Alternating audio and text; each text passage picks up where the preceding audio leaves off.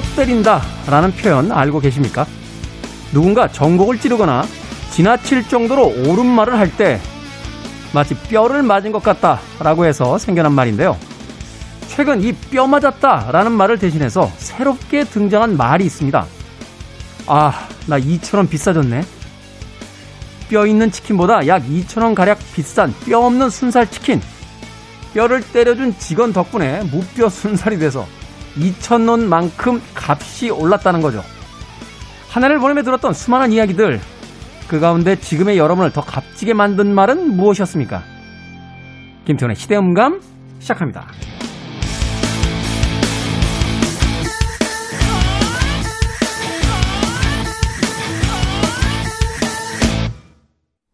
그래도 주말은 온다. 시대를 읽는 음악 감상의 시대음감 김태훈입니다. 뼈 때린다. 뼈 맞았다.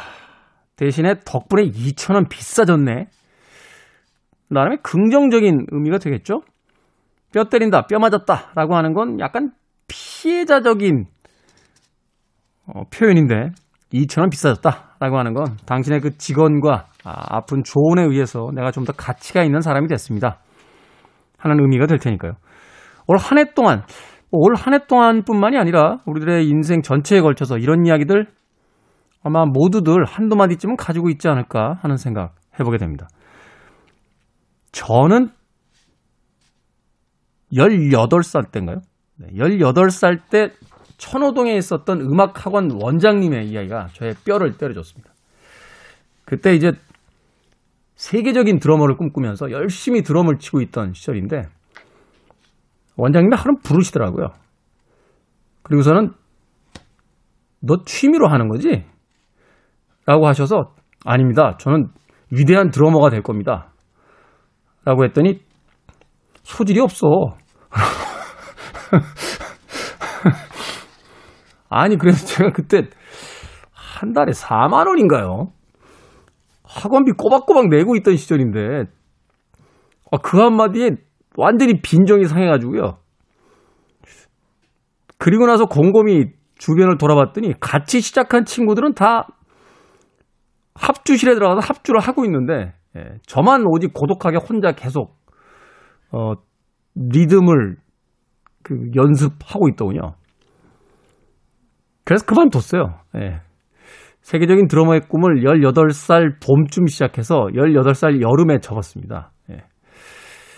예. 제 인생에서 가장 잘한 결심 중에 하나 아니었나 하는 생각을 해보게 되는데, 당시에는 꽤나 아팠던 이야기입니다만, 그 이야기를 들은 뒤에, 아, 나는 뮤지션으로서는 그렇게 크게 소질이 없구나 하는 생각이 들어서 열심히 듣기 시작했고, 그 들었던 음악들이 결국은 샵 칼럼니스트라고 하는 또 다른 직업으로 안내를 해줬습니다.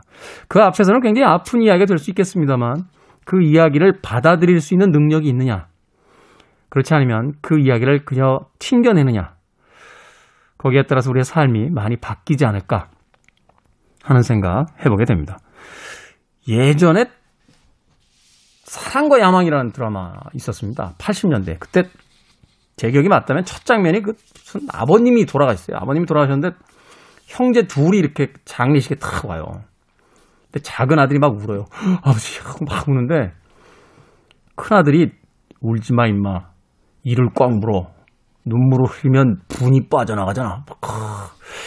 나는 왜 그런 대사가 아직도 기억이 나죠? 어찌됐건 우리에게 어떤 충격을 준 이야기들이 있더라면 어금니를 꽉 문 채 그래 그 이야기 한번 두고 보자 라는 오기를 발휘해야 되는 그런 시기에 와 있지 않나 하는 생각 해보게 됩니다. 코로나가 아무리 기승을 부려도 결코 지지 않겠다라는 결심이 필요한 시기가 아, 올해 연말이 아닌가 하는 생각이 드는군요. 자, 김태훈의 시대음감, 시대 이슈들 새로운 시선과 음악으로 풀어봅니다. 토요일과 일요일, 일라디오에서는 낮 2시 5분, 밤 10시 5분 하루 두 번 방송이 되고요. 한민족 방송에서는 낮 1시 10분에 방송이 됩니다. 팟캐스트로는 언제 어디서든 함께 할 수 있습니다. 자, 심플리 레드의 음악으로 갑니다. Say You Love Me.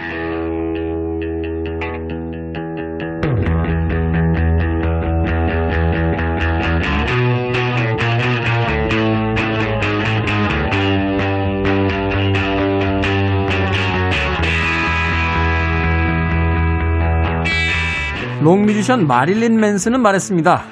록은 죽었다. 힙합 가수 나스는 말했습니다. 힙합은 죽었다. 브리팝 밴드 블러 역시 말했죠. 브리팝은 죽었다. 그렇다면 이 시대에는 어떤 음악이 살아남은 걸까요? 우리 시대의 음악 이야기, 시간을 달리는 음악. 김경진 평론가 나오셨습니다. 안녕하세요. 네, 안녕하세요. 그 어제 이어 오늘도요. 네. 어, 나오셨어요. 네, 생선 김동영 작가 나오셨습니다. 안녕하세요. 네, 안녕하세요. 저희 프로에서는 이제 책을 소개하는 작가이자 또 여행 작가로만 알려져 있는데 사실은 생선 작가가 음악도 작가죠. 음악 작가로 시작했죠. 네. 사실은 제가 이제 타 방송사에서 라디오 진행할 때 제 선곡 작가를 해주셨어요. 생선 작가가. 그때 장난 아니었죠. 그 프로가 이제 2년 하고 없어졌죠. PD가 여섯 명 있었어요. 여섯 명이 거쳐갔어요. 관리가 안 돼가지고. 자, 아, 여기까지만 하고. 자, 오늘은 또 어떤 음악, 어떤 아티스트의 이야기, 우리 시대의 음악 이야기, 시간을 달린 음악에서 만나봅니까? 네, 어제 뭐 잠깐 언급했던 것처럼, 어, 올해 12월이 존 레논이 세상을 떠난 지 40년이 되는 해입니다. 아, 벌써 그렇게 됐나요? 네, 1980년 12월 8일 세상을 떠났죠. 그래서 오늘 존 레논의 어, 음악 조금 들어보도록 할게요. 존 레논. 네. 뭐 비틀즈의 멤버로서 뭐 워낙 그 전 세계적으로 알려진 인물이고 비틀즈 해산 이후에도 뭐 사회 활동이라든지 또 다양한 네. 음악 활동을 통해서 굉장히 많은 히트곡들을 냈던 그런 뮤지션인데 뭐 그렇다고 해도 사실 비틀즈로서의 저 활동 기간은 공식적으로 길어야 한 9년 정도. 8년 정도로 보죠. 8년, 9년 이렇게 되고 네. 뭐 미국 쪽에 이제 상륙한 64년 뭐 이 정도로 보면은 네. 불과 한 5, 6년. 그렇죠. 중간에 네. 또 공연 안 하고 그 레코딩만 하고 또 활동 잘 안 하던 시간도 몇 년. 되잖아요. 네, 맞습니다. 그렇게 보면은 진짜 얼마 안 되는 활동 기간을 가지고 있는데 그러게요. 이 서로 위대한 뮤지션으로서 이제 평가되는 이유가 뭘까요? 뭐 천재적인 영향이 아닐까요? 어쨌든 그 역량. 네. 비틀스가 남긴 음악이라는 거는 이후 대중음악의 지도 형성 자체에 큰 영향을 줬기 때문에 그 핵심 멤버였던 뭐폴 맥카트니도 그렇지만 존 레논이라는 이 아티스트가 어 행했던 실험들 그리고 어 만들었던 음악 또 여러 가지 그 퍼포먼스라든지 사회적인 그런 활동 이런 것들을 통해서 끊임없이 그가 만들어 놓은 컨텐츠 그리고 그가 살아온 삶의 궤적 자체가 컨텐츠 또는 브랜드화가 돼서 지금까지도 소비가 되고 있는 거예요. 그러니까 음. 이 50여 년 전에 그러니까 반 거의 이제 반세기 그가 죽은 지 이제 40년이 됐으니까 40년이 넘는 세월이 흘렀지만 여전히 어 많은 사람들의 그 감성, 감정에 영향을 주고 있는 뮤지션이라고 생각을 합니다. 음, 네. 이존 레넌이라는 그뭐 이야기거리가 워낙 많지만 어, 오늘 좀 곡들을 중심으로 좀 얘기를 해봐야 될 것 같아요. 먼저 좀 비틀즈 시절의 곡을 하나 준비를 했는데 1970, 아, 1965년에 발표된 Rubber Soul이라는 앨범이 있습니다. 우리나라 Rubber Soul. 네, 우리나라에서도 많은 분들이 좋아하는 앨범이기도 하죠. 뭐 평론가에 따라서는 이 Rubber Soul을 최고 걸작으로 치는 평론가들도 있어요. 그렇습니다. 예를 네. 들어서 뭐 Norwegian Wood라든지 뭐 Nowhere Man, Michelle, Girl 뭐 이런 좀 아주 아름다운 곡들이 많이 특히 수록된 작품이기도 하죠. 근데 이 Rubber Soul이라는 앨범은 비틀즈가 이전까지의 좀 아이돌 스타의 이미지를 벗어던지고 그냥 뻔한 사랑 노래가 아니라 내 내면을 또는 내가 삶을 바라보는 그 시각, 가치관을 좀더 깊이 있게 담아내고 싶다라는 열망에서 탄생한 앨범인데 이 앨범에 또 하나 아주 멋진 곡이 수록이 돼 있어요. In My Life라는 곡입니다. In My Life. 그 사실 많은 사람들이 그 비틀즈 하면은 떠올리는 곡들이 있잖아요. 근데 뭐 Yesterday가 됐든 레디비나 헤이즈드가 됐든 좀 이렇게 대중적으로 많은 사랑을 받았던 곡들도 있는 반면에 In My Life라는 곡은 사실 싱글로 나오지 않았기 때문에 네. 차트 성적이 있는 것도 아니고 싱글 차트 성적은 없죠. 네. 하지만 이 곡을 특히 이제 해외 많은 평론가 매체들은 이 곡을 비틀즈의 가장 위대한 성과다라고 말하는 어 그 매체도 있어요. 예를 들면 음. 몇년 전에 그 모조라는 영국 음악 잡지에서 어 역사상 가장 위대한 곡 리스트를 발표한 적이 있는데 아, Mojo가 아직도 나옵니까? 아, 그럼요. 네. 아, 대단하고요. Mojo는 매년 위대한 곡 그 발표하잖아요. 그 매년. 위대한 그 앨범. 올해 앨범 뭐 올해 이런 앨범. 식으로. 예. 근데 1위 곡을 비틀즈의 In My Life를 선정을 한 적이 있어요. 아. 그러니까 당시에 좀 의아했죠. 이게 왜 다른 곡도 아니고 예를 들면 비틀즈의 뭐 Penny Lane이다, 서더 어, Strawberry Fields Forever도 이런 곡이 선정되는 경우는 있었어도 In My Life는 굉장히 의외였거든요. 근데 그러네요. 예, 이, 이 곡이 사실은 존 레넌이 혼자 쓴 곡은 아닙니다. 근데 이게 또 재밌는 게 그 비틀즈 시절 레논 맥카튼이라고 이제 표기된 많은 곡들이 있지만 그 계약을 했잖아요. 폴 네. 맥카트니하고 존 레논하고 혼자 써도 두 사람 이름으로 간다. 하여튼 누가 네. 썼든지 간에 네. 둘 중에 하나가 관여되면 그렇죠. 네. 레논 맥카트니로 예. 쓰자. 예. 그래서 사실상 그 레논 맥카튼이라고 돼 있는 곡들의 저작권은 이제 이 두 사람 쪽으로 공평, 공평하게 분배가 되는데 특이한 계약이에요. 그러게요. 근데 이후에 그러다 보니까 이후에 여러 가지 좀 잡음들이 있어요. 무슨 잡음이냐면 명예에 대한 잡음이죠. 일종의 예를 들어서 레논 맥카튼이라고 되어 있는 어떤 곡 중에서 이거 이거는 내가 쓴 곡이야. 너, 네가 한 역할은 거의 없어. 근데 상대방은 또, 또 반, 반대 얘기를 합니다. 그러면은 이거를 입증할 방법은 없어요. 두 사람의 기억에 의존할 수밖에 없기 때문에. 그렇죠. 근데 In My Life 같은 겨- 경우도 딱 그런 그 누가 쓴 겁니까? 이라고 볼 수 있는데 레논 맥카튼이라고 돼 있고 존 레논이 이렇게 말합니다. 주요 멜로디와 가사를 내가 썼고 폴 맥카트니는 어 브릿지, 하모니 이런 정도 멜로디에 기여를 했다. 그러니까 내가 주 네. 요리를 다 손질해서 집어넣고 네. 저 폴이 양념 정도 폴이 그냥. 간만 맞췄다 이렇게 되는 거잖아요. 네. 예. 근데 폴 맥카트니는 또 반대로 얘기를 해요. 존 레논이 가사를 쓴 거는 확실하다. 하지만 주 멜로디는 다 내가 만들었다.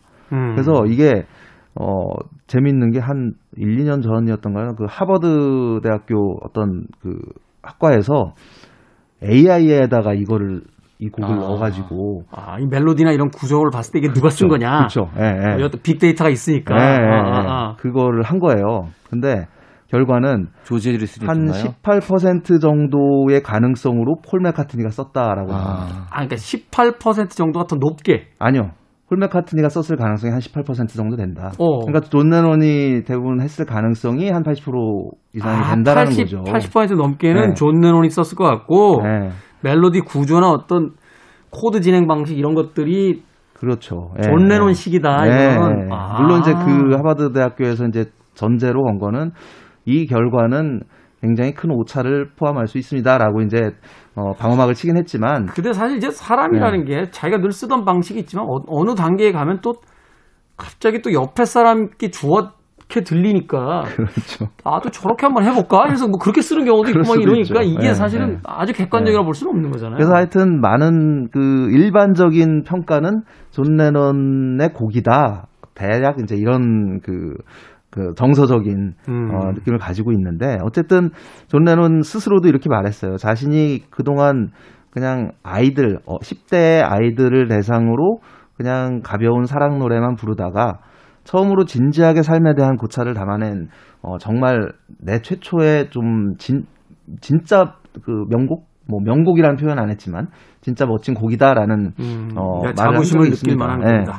근데 이 곡이 왜 그 가장 위대한 곡 1위까지 갈 수 있었냐면 어떻게 보면 곡 자체의 완성도도 있겠지만 이후에 스튜디오 그리고 많은 프로듀서들에게 어, 음악 제작 방식에 있어서 좀 어떤 영향 끼친 영향력 음. 때문이 아닐까 하는 생각이 듭니다. 뭐냐면 음. 특히 이제 비틀즈 시절 요 무렵 60년대 중반까지 어, 존 레논 같은 경우는 녹음 작업을 할 때 자기가 부른 노래를 그냥 한 번 녹음으로 끝내지 않아요.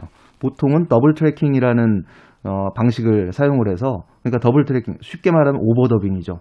자기 목소리를. 예. 그러니까 두 번 노래를 해서 그 두 목소리를 합치는 겁니다. 음. 그러니까 존 레논이 특히 좀 뭐랄까요? 약간은 어 시니컬하고 좀 날카로운 하지만 좀 선이 가늘한 그런 목소리를 가지고 있기 때문에 그 overdubbing을 통해서 좀 그런 걸 이제 보완하고. 좀더 이제 풍성하게 들리게끔 하는. 근데 이제 존 레논이 이런 거를 녹음 작업을 할 때마다 몇 번씩 노래를 부르고 해야 되니까 어느 순간 귀찮아진 거예요. 그래서 그 Abbey Road 스튜디오의 엔지니어들한테 얘기를 하면 나, 나 노래 한 번만 할 테니까 나머지는. 기술적으로 그냥 알아서 해주쇼. 음. 그래서 그 Abbey Road 스튜디오의 엔지니어였던 켄 타운센트라는 이름입니다. 켄 타운센트라는 인물이 이 그 double tracking이라는 기법을 어 자동으로 할 수 있게 음. 어, automatic double tracking이라는 기법을 발명을 하게 돼요. 그게 근데 사실은 어떻게 보면 단순합니다. 녹음된 한 목소리를 테이프를 두 개를 떠가지고 이 두 개를 합치는 거예요. 그러니까 이게 하나를 녹음하고 그걸 네. 독사해서 또 하나를 그렇죠. 만든 다음에 이두 그렇죠. 개를 같이 틀어서 녹음을 세 번째 테이프에다 하는 그렇죠, 거잖아요. 그렇죠. 네. 근데 이러다 보면 어떤 문제가 생기냐면 똑같이 재생을 하면 1 더하기 1은 2가 아니라 1 더하기 1은 1이 나옵니다. 왜냐하면 완벽히 같은. 예, 예. 으- 같은 그 거- 음악 음원이기 때문에 소스가 똑같은 거니까요. 예. 그래서 이거를 해결을 하기 위해서 고민을 하다가 어, 개- 그 아이디어가 떠올랐죠.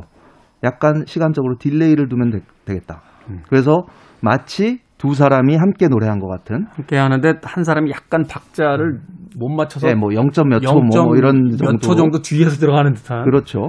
그래서 이 automatic double tracking은 이후에 80년대 MIDI라는 그 기술이 나오기 전까지 굉장히 많은 스튜디오에서 사용이 됐던 활용이 됐던 기술입니다. 또 하나가 In My Life의 후반부에 어, 하프시코드 연주 비슷한 어떤 그 악기 연주가 등장을 해요. 네. 어, 많은 사람들이 이 악기가 도대체 뭘까 그랬는데 알고 보니 조지 마틴이 연주한 프로듀서인 조지 마틴이 연주한 피아노 소리였던 거예요. 근데 네. 이게 피아노 소리랑 다른데 왜 그러지 봤더니 어, 녹음 피아노 녹음을 할때 어, 2분의 1 속도로 녹음을 합니다. 음. 그리고 이거를 2배속으로 재생을 해서 다시 녹음을 해요. 피치를 하나 올려 옥타브를 음, 하나 네. 올려 가지고 네. 그렇게 나온 결과물이 피아노인데 피아노 소리 같지도 않고 마치 하프시코드 같은 그런 그러니까 효과가 나는 거죠. 아주 아주 희한한 거죠. 네. 수학적으로 봤을 때는 분명히 그렇게 녹음해서 이렇게 돌리면 원래 정상으로 돌아가야 되는데 이게. 느낌이 달라지잖아요. 그렇죠. 네. 어. 사운드 측면에 있어서 굉장히 혁신적인 역할을 한 곡이라고 할 수 있죠. 그렇죠. 어, 사실 폴 맥카트니도 할 얘기는 없어요. 예스터데이의 이 곡 하나만이라도 맥카트니 레논으로 하면 안 되겠냐. 존 레논은 한 게 없다. 막 이렇게 막 주장하고 그랬었는데 그래놓고 또 In My Life에 와서는 존 레논 이거 내가 다 한 거다 하니까 네가 한 게 뭐 있냐 막 이런 식으로 싸워서 아무튼 폴 맥카트니 신작은 끝내줍니다. 예, 네. 그 얘기는 꼭 해드리고 싶습니다. 자, 존 레논의 82%의 작곡 확률이 있는 비틀즈 음악 중에서 In My Life 듣습니까? 듣겠습니다. 김태원의 시대 음감, 우리 시대의 음악 이야기, 시간을 달린 음악. 오늘 존 레논에 대한 이야기 나누고 있습니다. 그가 작곡한 곡으로 알려져 있는 In My Life, 비틀즈의 곡으로 어, 들어와 보셨습니다. 생선 작가 어떠셨어요? 음악 나가는 동안 깊은 생각에 빠져 있는 듯한 느낌이었는데. 아, 제가 여행 작가잖아요. 근데 이제 존 레논에 관련된 장소를 제가 두 군데 갔었는데 하나는 그 총에 맞았던 곳 스트로베리 필드. 아니죠. 스트로베리 필드는 그 리버풀에 있는 그 센트럴 파크에도 있어요. 음. 기념으로 만든 아 뭐 조형물 같은. 조형물도 있고 팬들이 거 저격당한 장소를 거기 어. 스트로베리 필드라고 얘기를 하거든요. 네. 그래서 막 예를 들어서 돈 많은 뮤지션들이나 사람들이 이게 후원을 해서 벤치를 그 주위에다 이렇게 만들어 놓고 사람들이 앉아서 거기서 있을 수 있는 장소를 만들었어요. 그래서 음. 거기도 그렇고 또 하나는 좀 특이하게 아이슬란드 하고 존 레논하고 되게 빼놓을 수 없어요. 아이슬란드는 도대체 관련이 없는 뮤지션이 누굽니까? 생선 작가와 이야기 하다 보면 무조건 아이슬, 아이슬란드와 다 연관이 아, 왜냐면 있으니까. 요즘에 여행을 못 가기 때문에 뭐 아이슬란드에 가본 여행 작가들이 별로 없어요. 향후 네. 몇년 동안 없을 거예요. 갔다 왔잖아요. 근데 아이슬란드 레이캬비크에 보면 오노요코가 만든 존 레논 Peace Tower가 있어요. 존 레논 Peace Tower. 예, 존, 레- 존 레논 생일하고 그 다음에 1월 1일 때만 점등을 하는 건데 타워라기보다는 이렇게 큰 바닥에 큰 전구들을 여러 개 해놔서 그때만 전기를 켜는 거예요. 그러면 이게 우주에서도 빛이 올라가는 게 보인대요. 아. 근데 그걸 왜 아이슬란드에다? 오노요코가 만들었대요. 이, 이유는 이제 모르는 거고. 그것까지 알면 제가 음악 작가죠. 야, 평론가지. 그렇군요. 얼마 전에 오노가 춤추는 동영상이 SNS에서 아, 한참 그런가요? 떠다녀서 네. 예, 보기도 했었는데 어찌됐건 어, In My Life와는 전혀 상관없는 이야기를 아니. 뭐, In My Life야, 뭐, 좋잖아요. 비틀즈 노래 중에서 안 좋은 노래 뭐 있어요. 그렇습니다. 어, 네. 듣고 나니까 또 그러네요. 뭐안 좋은 음악은 또 뭐 있겠습니까? 자, 존 레논의 음악 이야기 다음 곡 좀 소개해 주시죠. 네, Instant Karma라는 아주 재밌는 제목을 가진 곡인데 네. 1970년 2월에 출시가 된 곡이에요. 이 곡이 그 기록을 하나 가지고 있습니다. 이 당시는 어, 아직 존 레논이 공식적으로는 비틀즈의 멤버로 되어 있을 때예요. 물론 이제 그 몇 달 전에 어, 다 됐고 나는 이제 떠난다. 니네들끼리 잘해봐. 이러고 이제 밴드를 뛰쳐나왔지만 그런데 어, 또 해산 발표는 폴 맥카트니가 있잖아요. 그렇죠. 예. 네. 그 1970년 4월에 폴 맥카트니가 자기 솔로 앨범 발표를 하면서 뿌린 보도 자료에 이제 비틀즈가 더 이상 활동하지 않는다 이제 이런 내용을 담아서 또 멤버들로부터 굉- 굉장히 큰 원성을 사기도 했었죠. 근데 이 1970년 2월에 Instant Karma라는 곡이 발표가 되는데 이 무렵은 그 전해에 존 레논과 오노요코가 결혼을 하고 다양한 그 사회적인 퍼포먼스를 펼치고 있을 때예요. 예를 들어서 네. 결혼하고 신혼여행으로 암스테르담으로 가서 그 호텔 침대 위에서 누워가지고 그 배드윈이라는 배드인이라는 시위를 하고 올리우드로 저 기자들 불러 들어가지고 인터뷰했잖아요. 네 뭐 그 평화를 이제 그 당시가 한창 이제 베트남전이 펼쳐지고 있던 무렵인데 평화를 상징하는 그런 퍼포먼스 또 그 자루 푸대자루에 두 사람이 옷 벗고 들어와가지고 어 그 Bagism이라는 또 퍼포먼스 이런 좀 전위적인 그 액션들을 많이 하고 있을 때입니다. 근데 존 레논보다는 오노요코가 그렇죠. 시켰을 오노요코가 그 60년대 그 전위예술 운동인 Fluxus movement의 일원이기도 했었고 아무래도 존 레논이 그 영향을 굉장히 많이 받았다고 볼 수 있는데 이때 이제 그 작곡이 문득 머리에 누구랑 이제 이야기를 하다가 어, 머리에 떠올라서 작곡하게 된 인스턴트 카르마라는 곡 곡을 거의 뭐 몇 시간 만에 다 완성을 했대요. 이게 불교 용어죠? 카르마라는 건 불교 용어, 용어인데 그러니까 네. 우리말로 하면은 뭐 순간의 업보 음. 그러니까 이제 순간의 업보이기 때문에 어 여러분들은 다 소중한 다 빛나는 존재들이야. 그러니까 어 지금 잘합시다. 좀 약간 이런 캠페인성 노래라고 볼 수 있는데 작곡을 하고 바로 주변에 사람들한테 전화를 돌려요. 그래서 내일 애비, 애비로드 스튜디오로 다 모여 녹음하게. 그래서 아, 멤버들한테 그 네, 당시에 마- 이제 비틀즈 네. 시절이니까 아니요 멤버들이 아니라 다른 세션 세션들. 네. 어, 그리고 어. 프로듀서 필 스펙터라는 또 이 음. 프로듀서가 있죠. 유명한 필 스펙터가 다행히 그때 마침 런던에 와 있었는데 내일 당장 애비로드로 오세요. 그래서 모여서 작곡한 다음 날 녹음을 합니다. 그리고 그리고 그러고 한 일주일 있다가 싱글이 발매가 돼요. 그래서 음. 이거는 그 기록을 하나 가지고 있는데 역사상 어 그 컨셉 그러니까 개념부터 음. 발매까지 실제로 발매까지 가장 단기간에 이루어진 싱글이다. 뭐 이런 기록을 가지고 있어. 한 열흘이 채 안 걸렸다 그러니까. 사실 이제 그보다 더 빨리 나온 것도 있을 텐데 뭐 있, 겠죠 물론. 예. 그런 거는 이제 네. 관심이 없고 이게 네. 존 레논이니까 존 레논이니까 이제 기록에 남아 있지 않을까 하는 생각이 드는데 네, 그래서 여기 그 후렴구에 We All Shine On이라는 가사가 등장을 하는데 음. 이 가사 덕분에 몇 년 후에 그 Shining이라는 소설 스티븐 킹이라는 작가가 Shining이라는 소설을 쓰죠. 고- 제목 고민을 하다가 이 노래를 듣고 아 Shine On 샤이닝이라고 하면 되겠다. 그렇게 제목이 붙게 됩니다. 음. 뭐 이런 걸 어떻게 아- 아는 거죠? 가- 같은 음악 음악 컴- 칼럼니스트 음악 작가긴 하나 이런 이야기를 어떻게 하는지 진짜 궁금해요. 공부하는 작가 전 영감, 공부 안 하고 영감만 방 안에서 영감만 음, 기다리는 사람. 기다리는 작가. 아 근데 너무 진짜 우리 선배님이 그잖아요. 김경진 선배님은 존경스럽네요. 네. 음악 들어보죠. 네. 음악 들어도 되겠습니까? 아 뭐 들어요. 네. 존 레논입니다. Instant Karma. 김태훈의 시대 음감, 김경진 평론가 그리고 생선 김동영 작가와 함께하는 우리 시대의 음악 이야기 시간을 달리는 음악. 오늘은 존 레논 편으로 Instant Karma에 이어진 곡은 Watching the Wheels 였습니다. 역시 존 레논의 음악으로 네. 마지막 앨범에 수록됐던 곡이죠. 1980년 어, Double Fantasy라는 어, 앨범이 발표가 되는데 여기에 이제 수록되어 있었던 곡입니다. 사실 이 음반이 나왔을 때 그 차트 1위에 못해서 네. 어, 존 레논이 좀 우울해했다라고 하는데 네. 그리고 사망하고서 올라갔죠 1위로. 예, 앨범 발매됐을 때 또 비판도 많이 받았어요. 왜냐하면 음. 이 곡이 이제 그 존 레논의 솔로 앨범이라기보다는 존 레논 and 오노 요- 요코 오노 이렇게 돼 있거든요. 자켓 자체가 그렇잖아요. 네. 그 그리고 곡이 14곡이 담겨 있는데 존의 곡, 요코의 곡, 존의 곡, 요코의 곡 이런 식으로 해서 7곡씩 둘이 어, 두 사람 곡이 수록이 돼 있습니다. 네. 그래서 처음에는 그 발매됐을 때는 굉장히 비, 비난을 많이 받았는데 이제 세상을 떠나고 앨범이 나오고 3주 만에 이제 살해를 당한 거잖아요. 그렇죠. 그러고 나서 어, 존 레논에 대한 그 사람들의 관심 뭐 이런 영향 탓에 이듬해 그 한 두 달 후에 개최됐던 그래미 시상식에서 올해 앨범상을 수상을 합니다. 음. 그래서 뭐 이게 뭐 좀 그런 일찍 세상을 떠난 탓도 있었겠지만 사실은 어, 음악적으로도 뭔가 굉장히 안정적인 존 레논의 그 목소리 그리고 사운드를 들을 수 있는 작품이에요. 사실 존 레논의 그 음악 솔로 활동은 그다지 적극적이지는 않았습니다.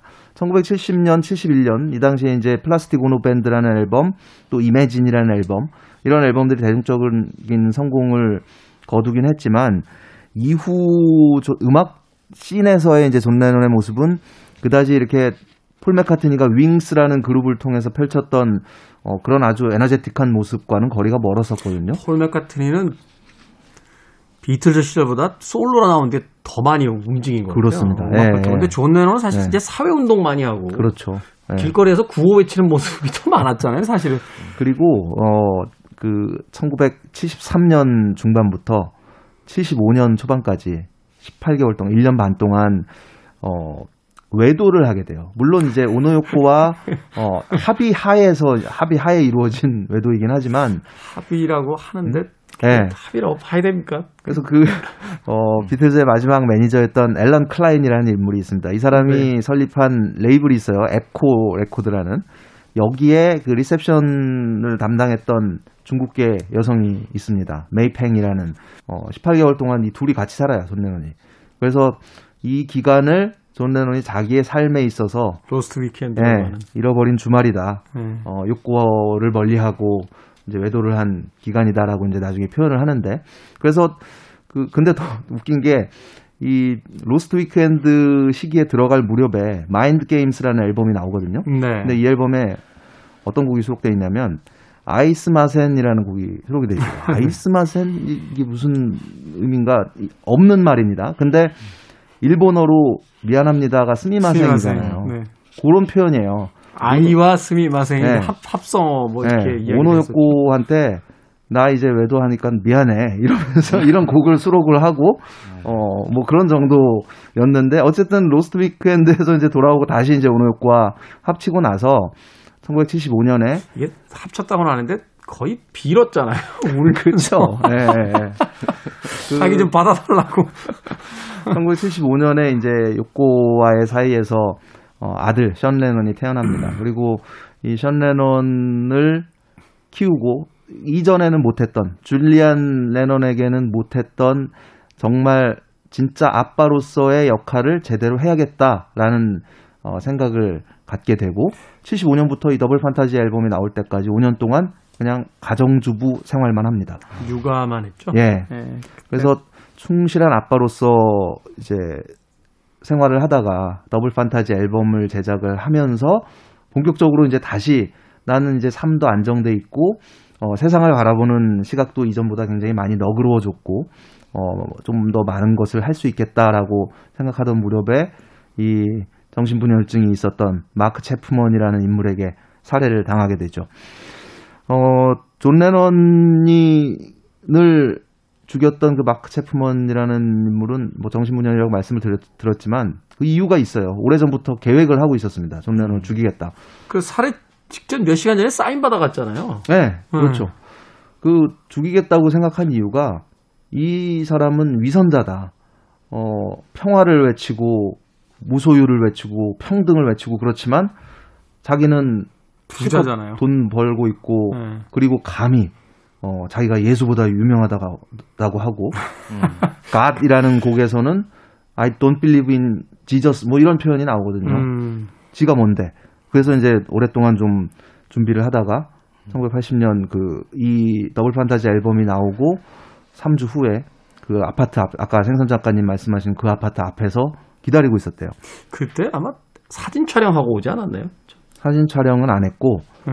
그 뭐였죠? 앨범을 들고서 나오는 이제 레논과 요코 커플에게 이제 사인을 받고 거기서 다시 돌아올 때까지 그 자리에서 기다립니다. 그러니까 그 존 레논 부부가 사진, 사진 촬영 갔던 거 아닙니까? 아 맞아요. 애니 맞아요. 리버비치 네, 그 애니 사진 레보비츠 촬영. 그 롤링스톤 커버에 나왔던 커버에 그. 나왔던, 네. 네. 네. 그래서 밤늦게 돌아오는 이 두 부부 의 등에다 그러니까 존 레논의 등에 대고 총을 다섯 발 발사를 해서 네. 어 근데 그 그러고 나서 이 사람이 그 자리에 계속 도망가지도 않고 경찰이 서서- 올 때까지 네, 경찰 올 때까지 그냥 책을 보고 있었대요. 그 책이 어, 호밀밭의 네. 파수꾼이라고. 제이디 샐린저의 호밀밭의 파수꾼. 자기가 마치 그 주인공 그 홀든 콜필드라도 되는 양 어, 위선과 그런 것들은 참을 수가 없어.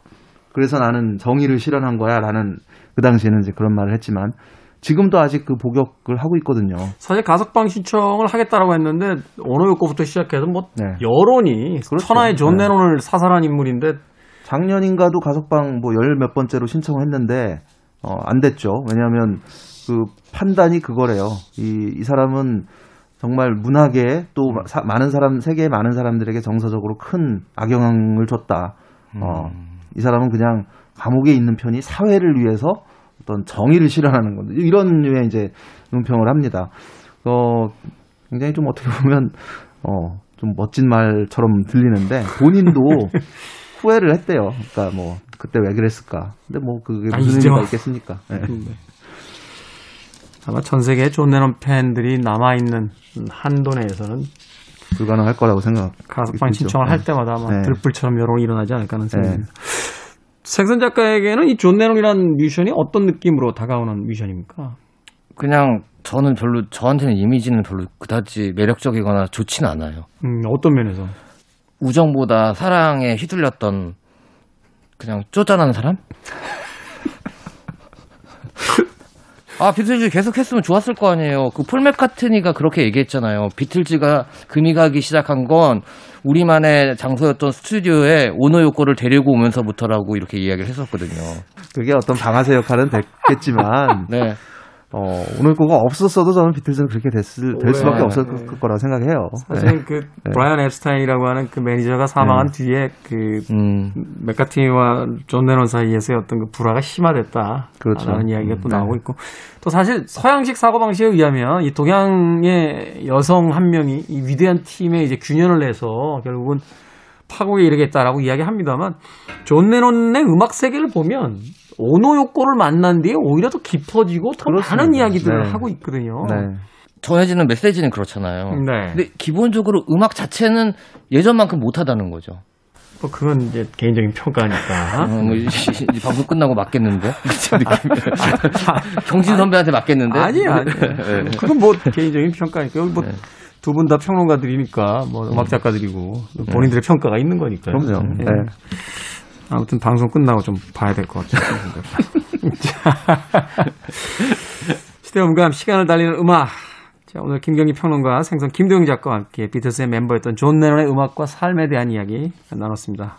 12월에 세상을 떠난 40년 전 12월에 세상을 떠난 어, 위대한 로큰롤의 성자라고까지 불렸던 어, 인물이었습니다. 가시기 전에 이제 마지막 곡 하나 좀 간략하게 소개를 해주시고 네. 뭐 크리스마스가 지나긴 했지만 어, 존 레논이 남긴 그 매년 성탄 시즌이면은 곳곳에서 울려 퍼지는 노래가 됐죠. Happy Christmas라는 곡입니다. 부제가 달려 있어요. War is over라는 전쟁은 끝났다. 네, 1971년에 발표됐던 곡인데 그 당시 아직 베트남, 베트남 전쟁이 어, 진행이 전. 되고 있던 때잖아요.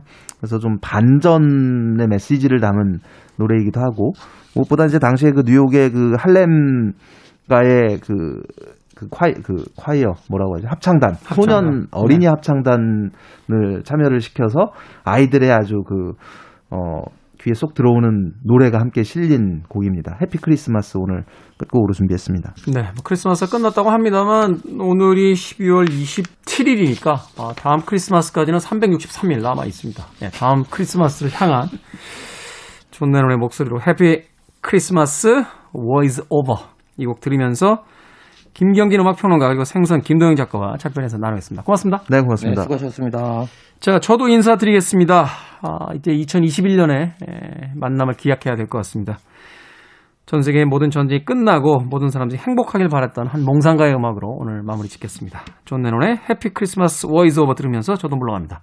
지금까지 시대음감의 김태훈이었습니다. 고맙습니다.